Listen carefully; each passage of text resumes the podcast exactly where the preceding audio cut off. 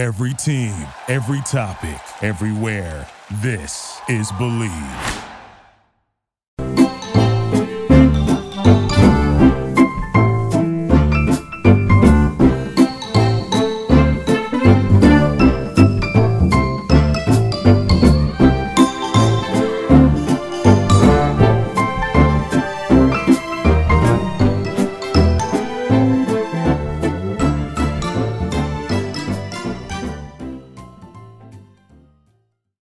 BetOnline is your number one source for all your basketball info, stats, news, and scores.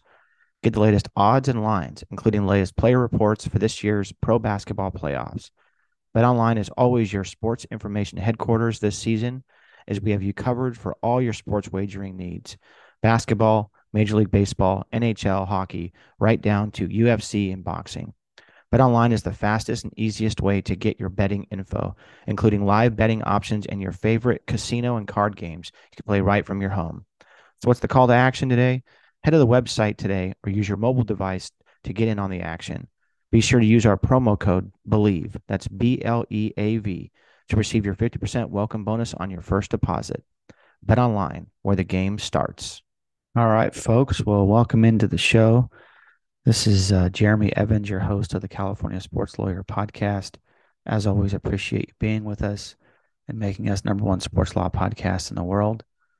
Today, we have a very special guest with us, Robert Fountain, who is corporate counsel at the Texas Rangers Baseball Club for Major League Baseball. And a terrific individual, wide range of experience, which we'll get into in the show. But he was able to join us for episode 20 of season 5. And again, this is invited him in as a part of a graduate sport management course that I teach at Cal State Long Beach. So thankfully, he was able to join us. But sit back and enjoy. Thank you so much. Welcome in, Robert. Appreciate you being with us. So this is Robert Fountain. He is corporate counsel at the Texas Rangers Baseball Club. And his background is pretty extensive and impressive. Graduated BYU with a Bachelor of Arts, and then went on to Stetson University College of Law to get his JD. Has worked in minor league baseball. He was the Deputy General Counsel and Associate General Counsel, and also a Special Assistant to the President for about a 10-year period, a little over 10 years. Then he was Associate General Counsel for the United Soccer Leagues, and then before moving over to the Texas Rangers. So welcome in, Robert, and happy that you could join us. Thank you very much. Awesome. So let's start off with an easy one. What sort of made you choose your career path, or did your career path kind of choose you? So going into law school, undergrad, I decided, look, I really want to get into sports, and I didn't know how that would be, right? Would it be the agent route or what would it be? And so as I went through undergrad, I was a political science major. If any of you were political science majors, there's not much you can do with it after you graduate except go to law school or get some other type of graduate degree. And so I started looking at different options and decided, you know what? Yes, for sure, it's law school. But then I really wanted to go the agent route, I thought. And one of our good family friends was a gentleman named Otis Smith, who's general manager for the Orlando Magic. I think he was with the Warriors for a time. He had played college basketball at a college that my grandmother had worked at. And so I called Otis. This was right after LeBron's coming out, like really his coming out party, right around 2009. And he's like, man, you don't want to go and be an agent. It's a tough business. And I know you guys are obviously going to get talked to by a sports agent coming up. He's like, it's a tough business. You want no part of it. And I was like, okay, well, let me reassess then. Let me get a little more feel of it. And so at that point I said, you know what, I'm going to go to law school. I'm going to try and pick a place. I still want to go into sports. I've just always been a sports junkie. But I do want to do law school because I did like the reading and writing aspect. And so at that point, I went off to law school, and I picked a law school based upon where I thought I'd have the best opportunity to get a job in sports. And at that point, Stetson, it was the only law school basically within the Orlando, Tampa area, Central Florida area. A lot of sports leagues are based there and a lot of professional sports organizations. So I thought, all right, the odds are in my favor if I go there. And so I took a shot and went to Stetson and was able to land an in-house counsel internship with the Minor League Baseball home office during my 2-year law school, and never wanted to leave. Like, baseball was always where I was hoping to get to. And once I landed that spot, there was no way they were going to kick me out of there. I love that. I love that. So you definitely knew early on that's what you wanted to get into then. I did, but I will say for any of you, if you decide to go to law school or you're just trying to figure out your way within sports management, the biggest thing for me was to try out as many different internships as possible. So while I got my internship after my 2-year, during the start of my 2-year law school, I interned with the U.S. Attorney's Office. And found out, well, I don't want to put my family into hiding because I'm doing some gang case. I interned at a family law firm, was like, you know, telling someone, congratulations, you're divorced. That's the best news you're delivering. Like, this is not what I want to do. So family law wasn't my thing. I did workers' comp, and I was like, oh, this is boring. I interned with the U.S. District Court judge. And I was like, I'm not smart enough for this. Like, I tried out many different things to try and figure out, okay, is this baseball thing exactly what I want to do? Is sports for me? So I didn't just go into sports and say, yep, this is definitely it. I made sure I crossed off the other boxes first. And I haven't left since. Kind of like the old saying of, like, you know, be a good lawyer first, or be good at what you do first, and then, you know, specialize later or whatever. So I love that. So obviously, you know, you've been working in-house. It's obviously a different field than, you know, running and, you know, being an agent or running an agency or running your own business. You talked about, you know, how you got your start, but what are the experiences been for you, you know, working for Minor League Baseball, working for United Soccer Leagues, compared to working, you know, for a Major League Baseball team like the Rangers? A lot more zeros at the Rangers than at Minor League Baseball, a whole lot more zeros behind contracts. It's actually kind of interesting. When working at Minor League Baseball, I was at the league level, so there are some different things, but I would see all the regulated transactions, which would be negotiated contracts that fall within, they either have a term of greater than 5 years, or certain things like concessions agreements or sales of ownership interests. All things that I still see at the Rangers, except an outfield sign at the minor league level might be $40,000 and an outfield sign for the Rangers is $400,000. So that's really the difference. And then the parties that you're negotiating with, if you're at a minor league baseball team, you're negotiating with the local Honda dealership. And they're not going to have a lot of red lines, right, to your agreement. And it's not going to be really sophisticated agreements the minor league teams are using, because only one of the 160 when I was there, now it's 120 minor league teams, but only one of those 120 has a general counsel or has any in-house counsel for that matter. So they get their template done by an outside counsel. And then at that point, you have non-lawyers working on these contracts. And so there's not a lot of red lines back and forth.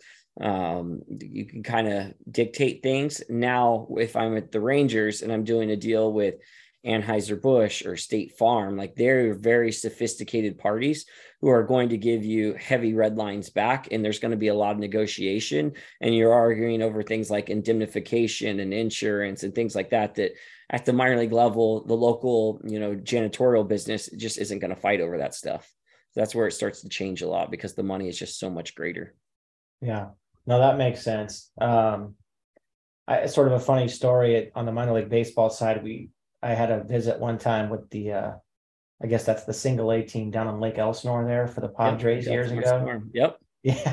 And I remember hearing some of the marketing ploys that the minor league teams would put into play to, you know, and how ridiculous they were, how you wouldn't be able to get away with that stuff at the major league level, but it was anything to get anybody into the ballpark. And that part I do miss about minor league baseball. And some of that fun has been sucked out with the different changes that have come, where it's a lot more regulated now. When I started, you know, so we're talking 2010, a lot of people had these great ideas and they were a little off the wall, but social media was a lot more developed. So a lot of times minor league baseball teams would do a superheroes night, right? And it would go under the radar of the Marvels and the DC comics of the world. And then all of a sudden the Marvels and the DC comics started realizing, wait, this is getting a lot of play on social media. This is driving revenue for these teams and we have value in it. And so at that point, I realized that there was an issue for our clubs, and I started to develop as many theme night programs as I could to be done above the table and be done right. So I would reach out to a 20th Century Fox and say, hey, you know, it's the 25th anniversary of Sandlot. We would love to do some fun theme nights, have these cast, the cast members out to the ballparks, but let's do it the right way and have a templated theme night agreement that clubs could sign on to, and everything be done above board and done the right way. So I went to licensing, and I think this goes to, if you're in sports management, if you're legal and you're going to be in a smaller business like minor league baseball or any other smaller businesses, you have to look for opportunities to make money and make it palatable for both parties. And so I realized that a lot of these companies like Marvel and Star Wars and what are some of the other random ones? I mean, we even went to like Grumpy Cat and all this stuff. Like I was going to licensing shows and reaching out to companies and saying, hey, Warner Brothers or who's the ones that makes all the board games? Hasbro, and saying, hey, let's do a theme night together. You get this fun theme night and it builds your brand and we get to bring people in the ballpark and make some money off it. So it benefits both of us. And so I went out and built as many of those programs as I could for the minor league baseball clubs. And I think it's turned out pretty well now. As you see, their Marvel program's pretty extensive. I love that. And that work probably helped you, later on down the road and maybe helped get you noticed too. Yes, it definitely did. Yeah. So now working at the Rangers, what kind of work do you have going on there? I mean, I think maybe there's a perception that you're only working on player contracts, but I find that for the most part, when we talk to in-house counsel, it's, dealing with slip and fall cases or advertising on the walls or vendor contracts. But I don't know, but you tell us, what's been your experience in terms of type of work that you're doing? So at the Rangers, we have 3 attorneys. I'm essentially the number 2 attorney. And I would say at most major league teams, you're between 1 and 5 attorneys. And so we're right there in the middle at 3. And so what that means, it was a 3 while I was at minor league baseball as well. So you're going to get your hands on everything. It's not like the commissioner's office where they might have 40 to 60 attorneys at the commissioner's office. So with 3 attorneys, you're going to have to handle a little bit of everything. So certainly it's sponsorship agreements. All 3 attorneys are touching the sponsorship agreements. I handled minor league baseball's 2000 trademarks previously when I was at minor league baseball. So I have a lot of IP background. And so if there's IP related issues, I'll typically handle those at the Rangers. And then something like real estate agreements pop up a lot. We own a lot of the real estate around the ballpark, other stadium. We own our old stadium, or we operate our old stadium. And then there's different hotel developments and joint ventures in terms of like what we call Texas Live and things like that. You can see the land of the Battery. Those things are all popping up. And so our general counsel, Erin Kearney, handles most of the real estate. She's got a real estate background. We also handle some litigation. I handle more DR related Dominican Republic based litigation. So I'm handling all sorts of issues that pop up in the Dominican Republic that you would not think about. But it's a huge part of our business. So I'm handling stuff like that. And then player contracts. I'm fortunate that I'm a real big baseball guy and I do get to handle all the baseball operations stuff. So it's different. I would say I've done 3 player contracts. I mean, to think that Corey Seager signs a $325 million deal and it doesn't go through an attorney, you're like, wait, what? But it really does, because they're standard uniform player contracts. And you don't want the Yankees to be able to put certain incentives into their contracts that the Rangers couldn't do, or Tampa Bay, and create an advantage for one of the teams. And so they're uniform player contracts. And there's not a lot that can be negotiated. There are a few addendums here and there that you can kind of mess with and tweak. And so that's what I'll see. And so I did DeGrom and Will Smith and a couple other ones that we've had. But otherwise, you're not dealing with a lot of the player contracts at all. For baseball operations, it's more like, hey, we have this new scouting program we want to use, or we have this new weightlifting product or a thing to build rotator cuff strength for players. And so you're doing SAS agreements and things like that in order to help out your analytics team and get in the best equipment for your club. So it's a lot of vendor type agreements. Yeah. No, I love that. So on that sort of vendor side, what's some of the stuff that you're sort of coming across there? I mean, is it like food and beverage type things, or is it beyond that? No, I mean, there's definitely here and there some vendor type contracts where you're dealing with, I mean, certainly facility operations is a big part of it, right? You're operating a $1 billion ballpark. So you have all the facility aspects that come into it with, you got to deal still with an air conditioning and a, rodent issue. You have to handle that kind of stuff for those vendors. But then you also have, doctors and independent contractors that you're trying to work with team doctors and getting the proper vendors and psychologists and things like that set up.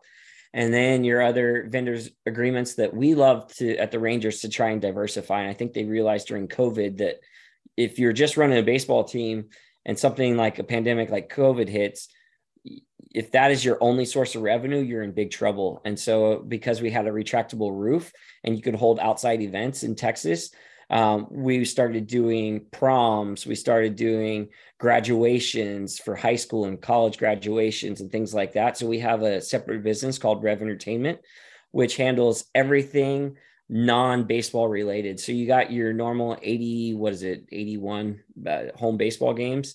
You also have all those other dates that you want to fill up and have the stadium being used. So it's doing different type of meeting space functions. It's proms, it's graduations, it's college wrestling, college baseball, college basketball, anything you can to bring in an extra dollar, we want to do. And we're trying to get beyond that, even creating, a flooring company like we have, or doing rodeos, concerts. So I'm doing all the concert agreements for Pink or Lady Gaga or Elton John. So it's anything you can do to make $1, but do it the right way. So that's kind of the different vendor type agreements that we'll see. Well, that whole concert thing is such a maybe more of a recent phenomenon, right? Because as these stadiums are being built, they're built more as entertainment venues that Absolutely. Can be used throughout the year, right? Versus we're just going to play baseball here. Correct. Yep. Yeah. In the cities, that's really important to the city, right? They're not going to go and give you money to build a $1.2 billion stadium if you're only going to play 81 games in there. They want you drawing people to that district to earn taxes on that and everything else. So you have to be filling that ballpark with as many events as possible to really make it a little more palatable for the city and the taxpayer. So it is those concerts, it is those college sporting events, or, anything, even like trade shows and things like that you can do on certain parts of the concourse to draw people in, and then charitable events, right? We have our youth baseball academy and things like that. You've got to be a big player in the community and giving back as well. So when you think of we're a baseball team, yeah, we are, but there's so much more to it than that. And I'm sure most other major league clubs are similar to us. Yeah, no, good point. It's more than just what's on the field. It's what happens off and what happens inside the stadium. I mean, it's such a big, really a big corporation, really. Yeah. You got so many different tentacles going out there. So with your role sort of working in-house, you obviously have this duty to your client, which is the team, as the lawyer. But how do you balance that with, let's say, some of the business aspects, right? Because a lot of what your role is to be a deal maker, to put deals together. So maybe talk a little bit about maybe the differences in sort of working in that environment at in-house counsel, where it's, obviously you want to review contracts, you want to, take care of things, but you also want to have the ability to be flexible. Yeah. So, it's kind of a lawyering style, I think, in many ways. Everyone's kind of got their different feel of it. And I've always been one, I try not to over lawyer things too much. Sometimes maybe I'm too flexible, right? And others might look at it and say, well, that's great. It's just kind of who you are mentored by. And I was mentored by someone that I think really wanted to try and get to yes and protect the client, the club, or the league as much as possible, but really try and get to yes if you can. And so I've always been in the mindset of, all right, a salesperson comes to you and says, this is the deal. This is what I want. And I want to start by saying, yes, let's do it, but let's protect ourselves against this, this, and this, right? I don't want to be that guy that they come to and they're like, oh, Robert's just going to shoot this down again, right? I don't want to be that guy. I want to start off at yes and then work from there. I think that being an in-house counsel, you want people to approach you if they have an issue or a deal, and rather than signing off and asking for forgiveness later. So you want to be approachable. And so if you're that no person all the time, they're not going to approach you, and deals are going to get signed that shouldn't be signed without the proper protections and things like that. So I've always tried to say, all right, let's start with yes. Now let's think about some things that could cause us some problems. What are the worst case scenarios, and then fix those things from there. And so that's really what I try and do with the Rangers a lot, is if someone comes with a sponsorship agreement and they're like, hey, we want to, as part of this promotional or the sponsorship agreement, we want to throw things down from the rafters, right? Well, let's think about that for a moment. You know, is it going to be parachuted down? What happens if parachute breaks? Is it going to hurt someone? Are we covered? Do we, you know, you start thinking of all the wrong things that could happen and the terrible things that sometimes they do happen. And then you start to protect yourselves against those things. That's kind of, I think, and then the other part of it is, you are protecting a team and you are having to work within certain rules, right? Major League Baseball has different rules that we're expected to follow from a player development standpoint. And when people start messing up and breaking those rules, you're going to have to protect the team, even though the guy down the hall, maybe one of your coworkers, if he took an action that was harmful to the business and could result in a fine or certain types of restrictions on the team, you have to make sure to protect the team first and not that individual, because that's not who you're reporting to. You're reporting to the team, and that's who your professional relationship is with. Yeah, no, really good points. I like how you broke that down. Maybe shifting gears a little bit on this point of sort of internet and social media, how has that sort of changed your position or duties, and what are some of the issues that you come across working with the team and internet and social media? So I think the far and away the biggest change that you'll start to see within professional sports right now, because there's major lawsuits that are happening, is the use of music and social media posts. For a long time, teams were able to get away, I think, with, or thought that they were doing things maybe the right way in terms of getting certain licenses to play music. So if you think about this, a lot of this happened, the lawsuit started before I started in 2020, in June of 21 with the Rangers, but teams were out there, you know, you'd show a pitcher warming up in spring training and you'd have a song that would be playing in the background of the song, some hype video, a hype song. And teams would put it out and, oh, rah, rah, rah, let's go. And now what you're finding is that a lot of these music labels have different algorithms and things like that to scan social media and find improper uses of their songs without the proper licensing. And so they're coming after the clubs and different other major brands, whether it's makeup brands or what, who are using using songs in social media without the proper protections, and they filed lawsuits because it's quick, it's easy money. The damages are very big, especially when you're violating copyrights. And so there are law firms who are going out and finding these violations by major companies, and then bringing it to the label and saying, hey, give us a cut of this and let's go collect this easy money. It's another revenue stream for these artists and music labels. And so that's our biggest thing right now, is trying to make sure that anything we put out in social media has been cleared. And that even comes with, you know, we released our City Connect jerseys, if any of you saw those recently, right? And we come out with a great video that shows them, but then it also comes along with a song, right, by a local Texas artist. And we need to make sure to go out to that Texas artist, negotiate a rights fee for us to be able to use the song properly within our social media posts and feel like we're fully protected now. Or, you know, just going to the TikTok library, the commercial library, and thinking you're protected now. Like TikTok's not doing their due diligence on that. And we are still getting hit with lawsuits for using stuff within the TikTok commercial library because you actually don't have the proper licenses. So it's going down to marketing and discussing it with them and saying, hey, I understand you have this great idea and it's a really cool video, but let's first check these boxes for these different social media or licenses or sync licenses and music licenses. Yeah. No, good points. I mean, that's something I've heard a lot lately too, Robert, is this idea of music in venues and music and social posts. It's a bigger issue. And it's why Facebook and Instagram or Meta ended up signing that deal with Universal Music, which so when people post music now, they can, you know, have a large catalog to pull from. But for any music fans, you'll notice sometimes that we try to pull a music or try to pull a song down from there, I mean, it won't be included and it's because the license isn't there. You know, it's not in Universal's catalog or whatever. But and when you think about even putting on a baseball game, right, with different walk-up songs and things like that, you have to go to the performing rights organizations, the ASCAP, BMI, CSEC, GMR, and get licenses to play those songs in your ballpark, right? But then the argument that's come up is, all right, say Corey Seager comes up to bat, right? And he hits a home run and the fireworks go off and you play a song in the stadium and your social media guy is taking a video of that and then posts it to social media.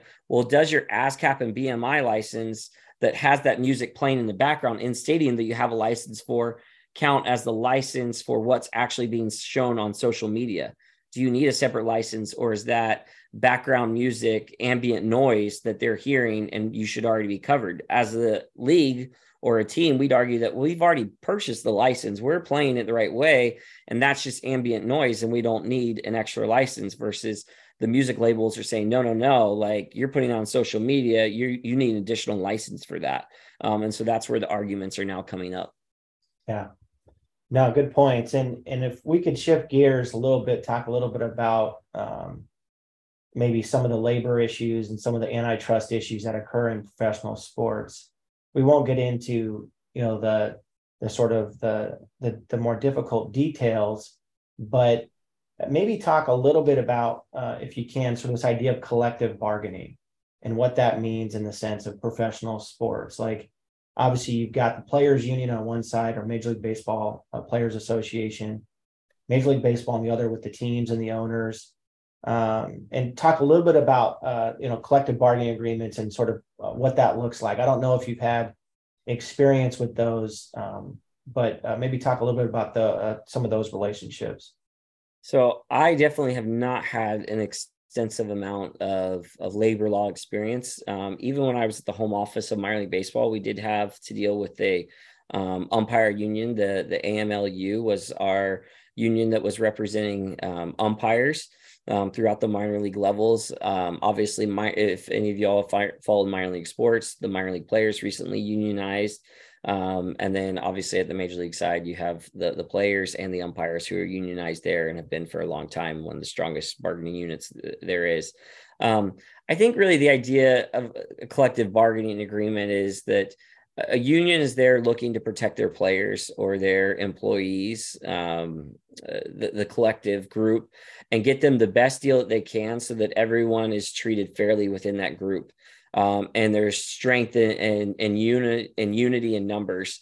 And so they go and they gather those players or those umpires together and say, look, if we negotiate together for our rights against this employer, we are going to end up in a better situation than we were if we were all doing individual contracts and employment agreements. And so they go and they come together. And if they can, stay unified and have the ability to strike and things like that, if they're not treated fairly, then they're going to get the best deal that they can. And so that's what you've seen with the players at the minor league side now are trying to get, because they had many issues with the Fair Labor Standards Act and not being paid what they felt was proper. I think in many ways, we ended up in a good place with minor league and Major League Baseball coming together with this most recent collective bargaining agreement that's being worked on between minor league players and Major League Baseball, who is technically the employers. So I think it's going to be good in the sense of, you know, these guys aren't really hourly people you should be paying. They should be salaried employees. So that's going to help us out from a recording and accounting standpoint. But I also think it ends up better for the players because they're going to get a pay raise out of it. So I think it benefits both sides in the end. But if you ever have any interest in the labor side of things, you're going to want to go to the league offices, because what happens is the league, the commissioner's office, is going to negotiate everything with the players union. And then they're going to just simply, like today, we got the actual CBA sent to us from Major League Baseball and says, hey, here's it. Here are the things that you need to keep an eye on and make sure you follow. And it's just kind of a compliance thing that you're looking at now. But all the negotiations are being done at the major league level, at the commissioner's office level. And then it might ask for a little bit of feedback here or there, but really those are the individuals who are doing the negotiating. If you're going to go to a club, you're not going to be involved in the labor negotiations. Yeah, no, good points. And solid recap too. I think that minor league baseball issue was a big one for years. I mean, I had players that I represented and you'd see the salary differences. Clearly there was a talent difference too, and an exposure difference, but it's sort of this idea of providing housing and providing higher pay, I think made sense. And it probably also went along with this whole contraction of minor league baseball, right? So going from 120 teams to, I think, what was it, 60 or 40? From 160 to 120. So yeah, that was the big thing for me and leaving minor league baseball is if you're going to work in sports, and all of you obviously are having your sports, you got to be willing to try new things and work on stuff that you never thought you'd touch, right? If you go work for a minor league team, you're going to be a part of a smaller staff, and you are going to pull tarp, and you're going to wear the mascot uniform at some point, costume, and do that thing. And the same thing goes for a lot of the smaller legal teams that I was a part of. So at minor league baseball, you know, they decide that we're going to go and do a lot of lobbying work on Capitol Hill. And so they call me up and into the president's office and say, hey, Robert, do you know anything about political action committees or PACs? If many of you've heard them, I'm like, don't know a thing about it. And they're like, well, here's the 104-page handbook. So I go and I read it, and I create a political action committee for minor league baseball. And I begin to do a lot of their lobbying work on Capitol Hill. So I met with, you know, Mitch McConnell, Chuck Schumer, Nancy Pelosi, all these different major leaders going and negotiating on this minor league salary issue and an exemption from the Fair Labor Standards Act, and on this contraction of teams, right? When Major League Baseball and minor league baseball were fighting, I was going to Congress and saying, hey, this is why you should support the minor league owners against Major League Baseball at the time, and doing things that I never thought I'd do, but you have to be flexible and adjust and collect that paycheck however you can, and learn new things. And so I definitely would say you got to be flexible in sports and being willing to say, yes, I'll do it. I'll learn it. Give me the project and I'll do the best I can on it.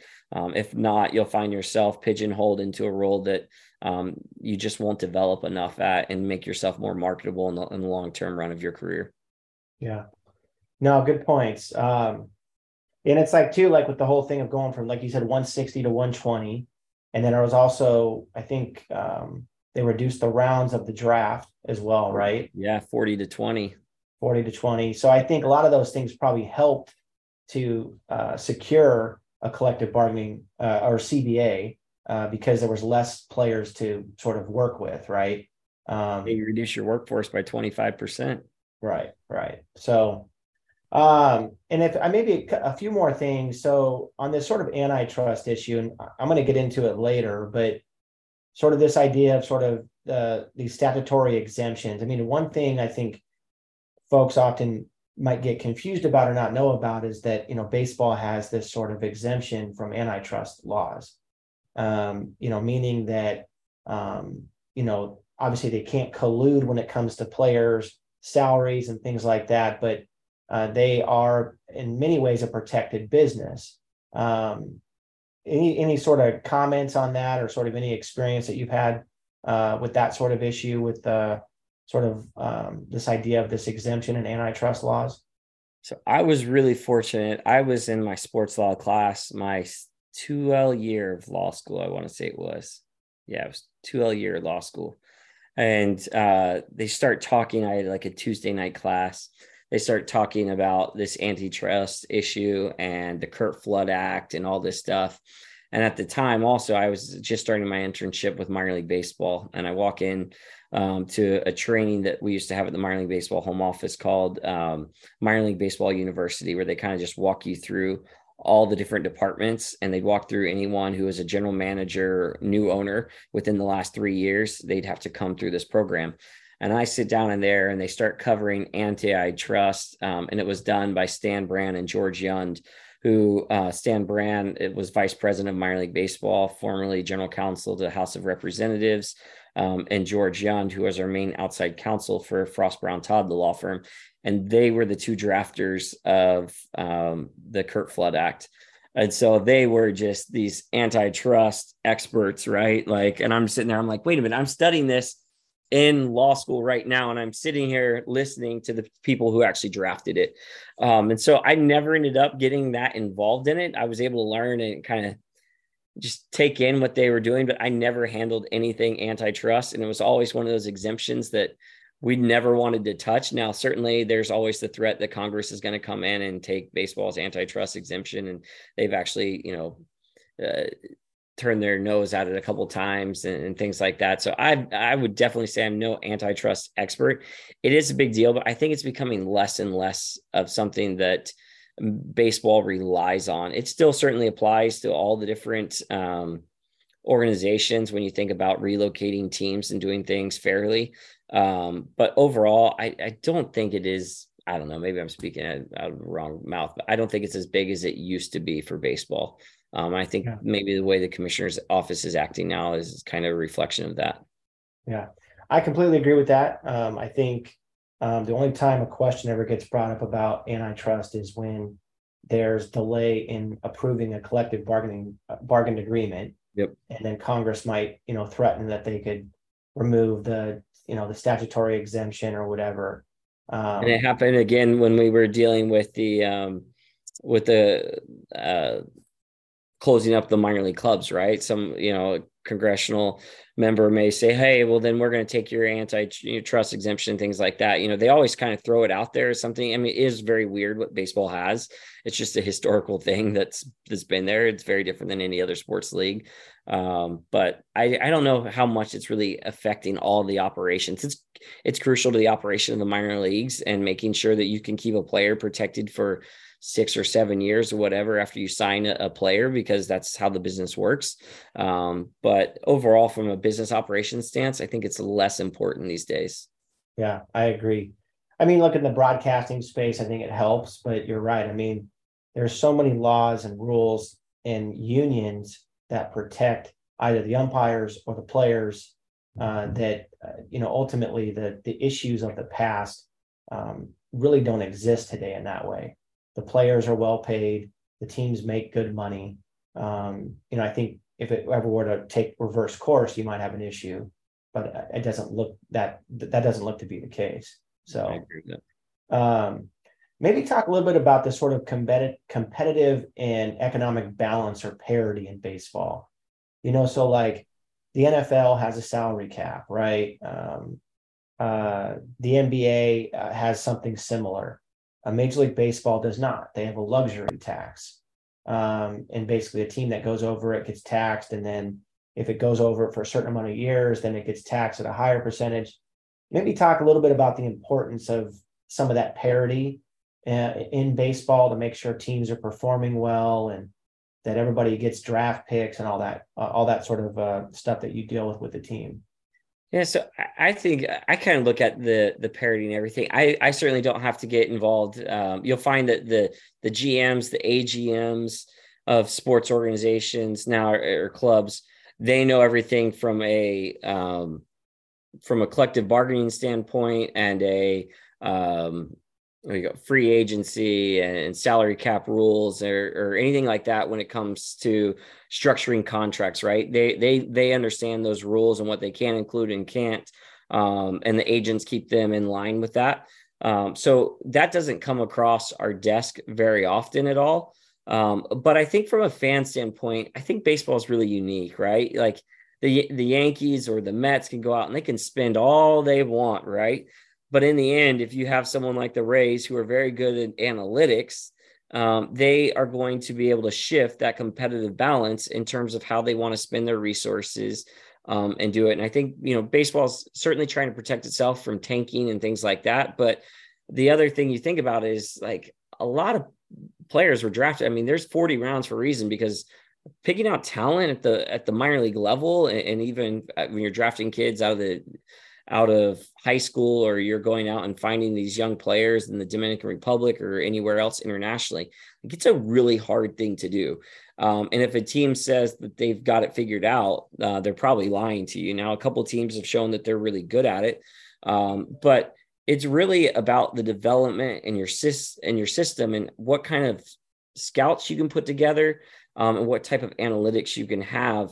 And I think that's what's driving the system now, in terms of how much you want to pay. Yeah, you can always go out and get that big free agent, but you're going to be spending for it a lot. And I think the Rays are showing that if you can get really good at analytics and you can get really good at identifying talent and getting good players while they're lower in their years in terms of their protection, their service years, you can be successful and not have anywhere of the number, a high number of a player payroll. And so I was talking with our one of our analytics guys the other day. We have a system called Kinetrax, which is a 16 camera system that's in our ballpark. We have it in some other areas, like a sports lab, where if you remember when you'd see video games being created, they'd have all these little markers on them, right? They'd wear the orange suit and they'd have the little balls on them, right? We have the same system now, except they don't need all those markers on them. And so we can watch a player pitch and things like that. So I was asking, like, okay, so what are we using this for? He's like, well, we can tell if a player is striding an extra 2 inches during their start, or is their arm speed, 2 miles per hour slower. Like, we're able to see that stuff. And I'm like, well, that's really cool. Like, so that's helpful. He's like, yeah, but the Rays are looking at pitch deception. Like, they're 3 steps ahead of us in terms of what they can do. And that's changing the competitive balance of the game without changing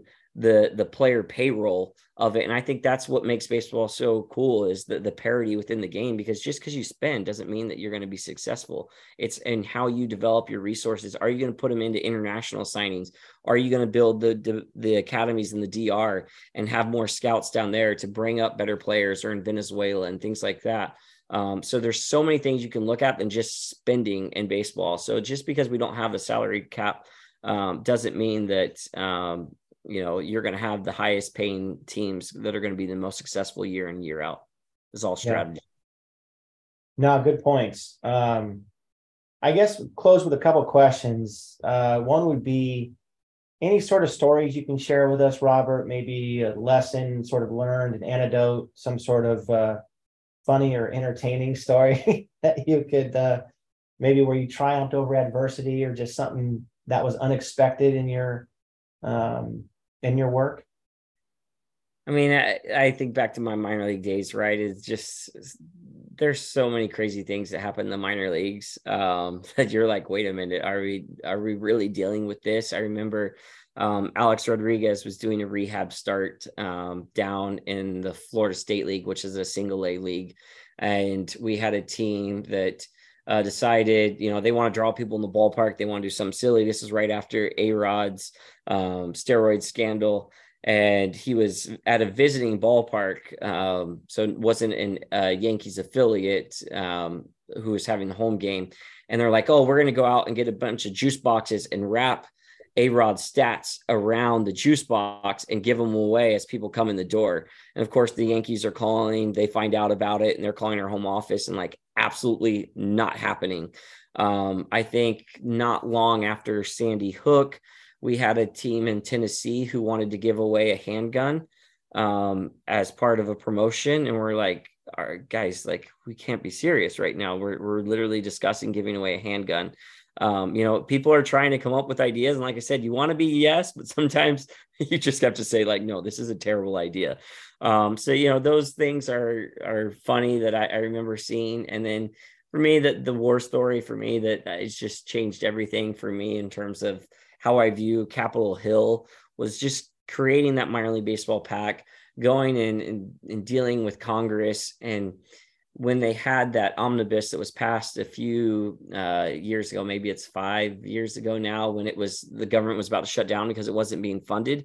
One of the last issues that Congress was dealing with was the pay of minor league players and whether or not we would exempt them from the Fair Labor Standards Act. And you're like, wait a minute, we're holding up the passage of this omnibus bill on whether or not we can slip this into page 1800 of that 2200 page omnibus bill.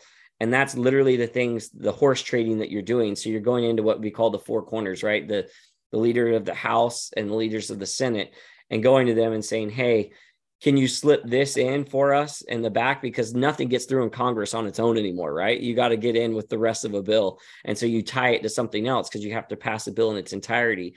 And so you're dealing with minor league, minimum wage, and overtime issues while trying to decide whether or not to fund the government. And so it gets slipped in. And the end of that bill, I literally think it's like page 8, the Save America's Pastime Act was like page 1800 of 2000 pages.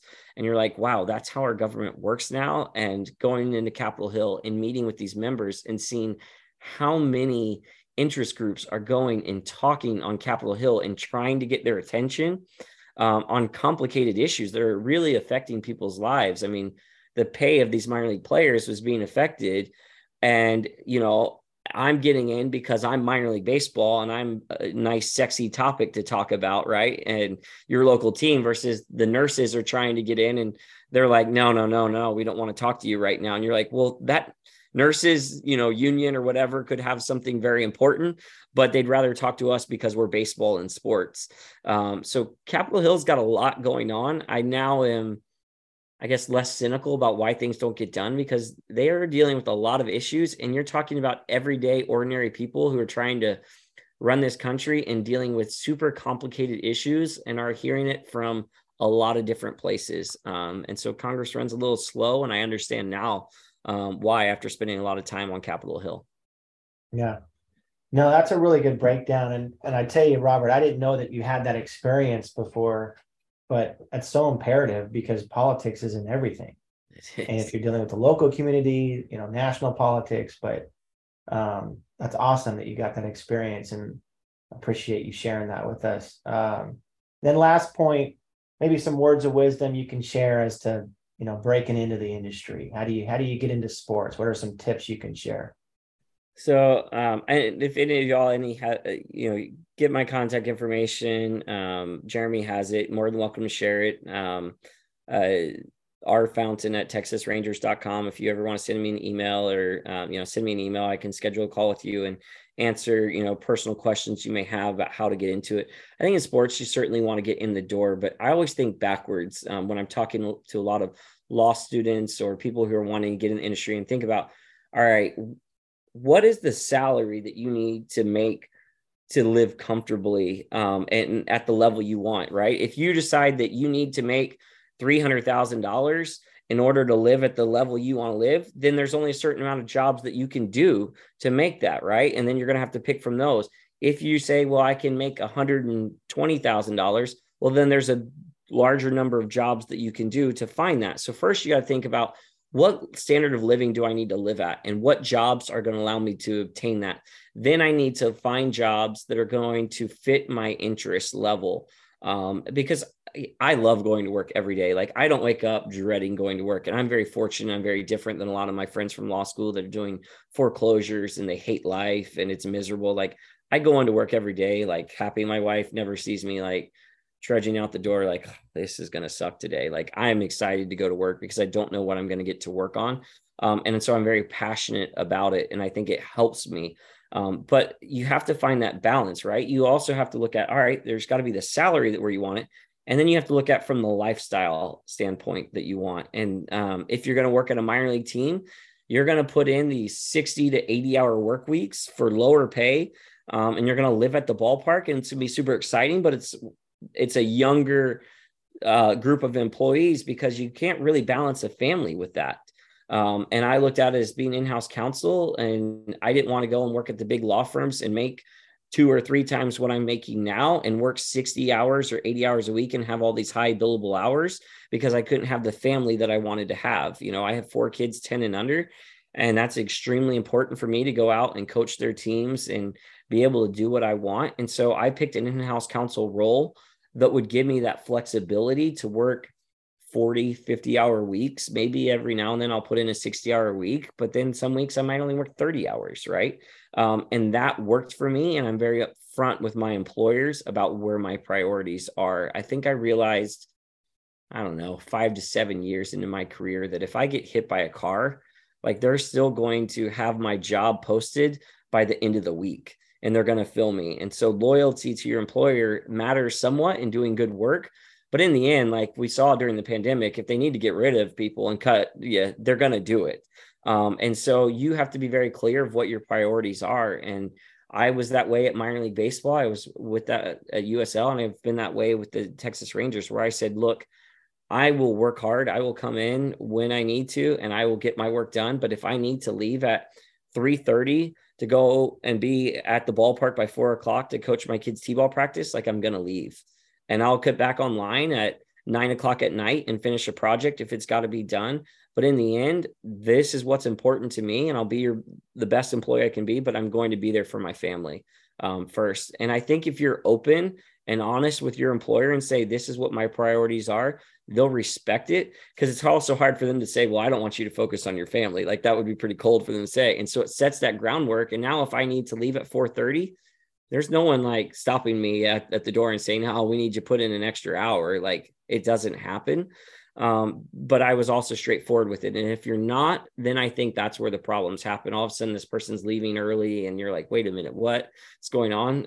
If you lay that groundwork early, I think it'll set you up for, better success overall, but you got to find something that works for the salary, works for your work-life balance, and then also that you're passionate about. And if you don't try things, like I said earlier about trying different internships, it's going to be hard to kind of figure out what you like, and you'll bounce around a lot. And I always am one for stability. That's why I was at minor league baseball for 10 years.